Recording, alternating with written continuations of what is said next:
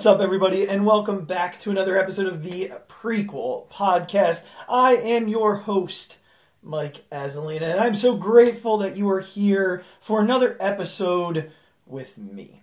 This podcast is all about putting our best foot forward. Our stories have been written up to this point in our lives, right? Today starts the next page in our story. So we've learned so much up to this point, but how do we take what we've learned in our prequel and move forward to impact both ourselves in a positive way, but others around us? And that's what we're here to talk about today. And I'm really excited about today's podcast because I will be honest with you, it is something that I have not always been really strong at, but something that has helped me as I've gotten older. And I'm going to start with like flashing way back. When I was growing up as a kid, my father used to listen to Motown all the time.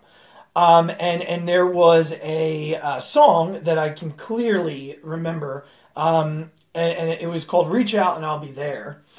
And I'm not going to sing for you because you don't want that. No one wants me to sing. But in this song, they're talking about all the struggles, right? When you feel like you can't go on, reach out for me and I'll be there.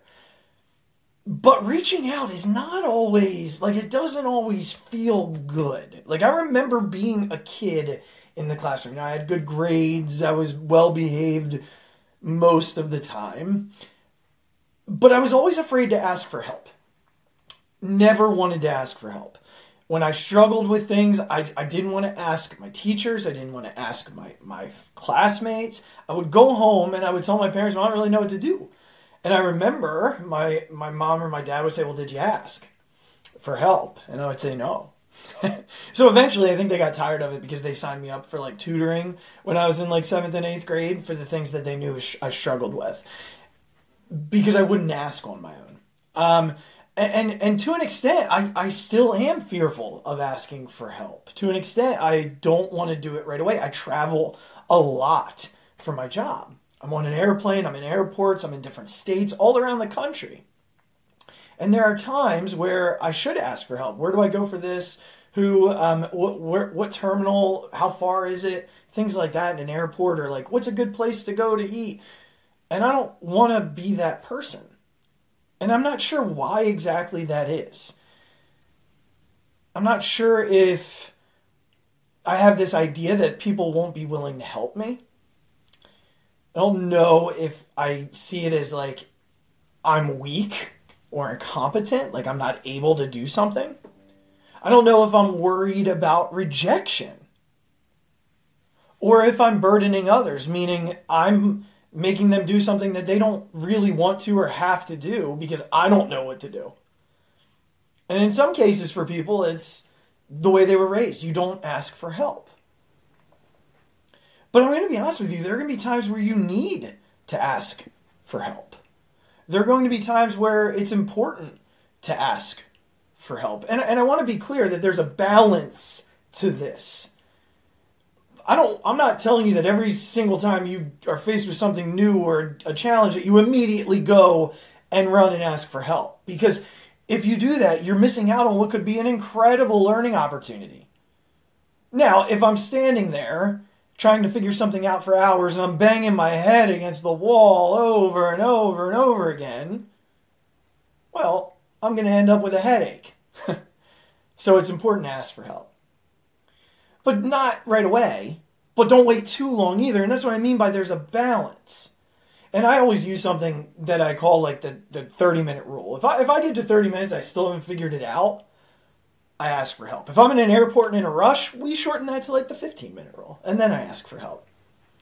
But set yourself a little line in the sand and say, if it's taking me this long, then I think I should go ask for help. Look, there are going to be times where this is necessary. So here's what I suggest.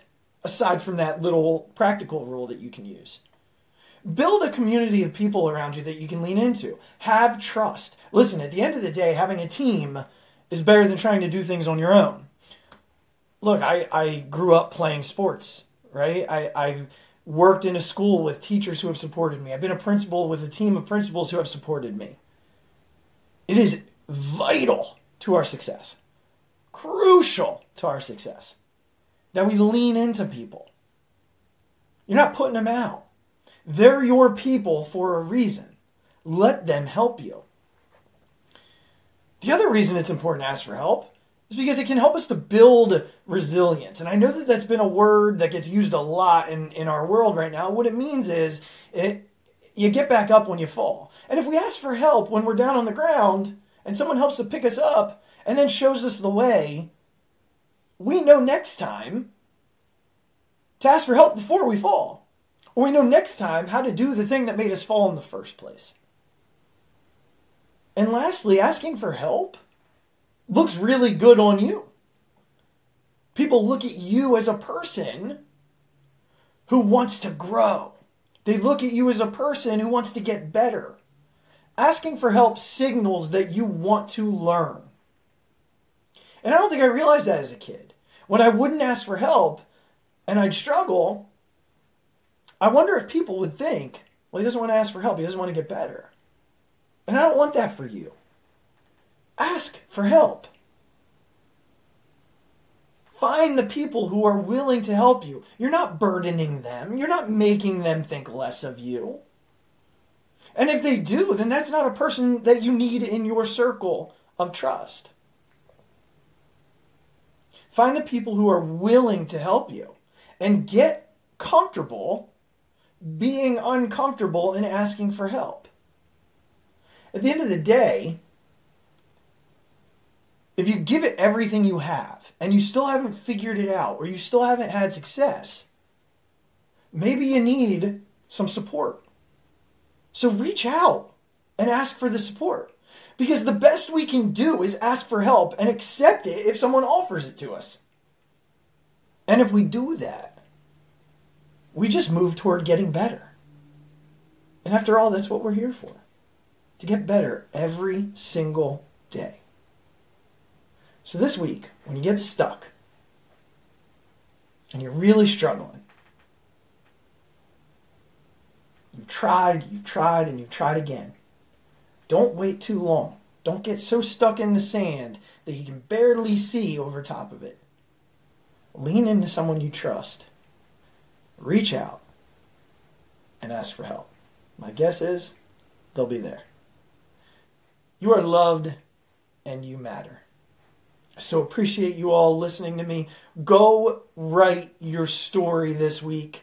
Fill out those pages with positive things, asking for help, and add to the story of somebody else. Be their prequel. Much love. I'll see you next time.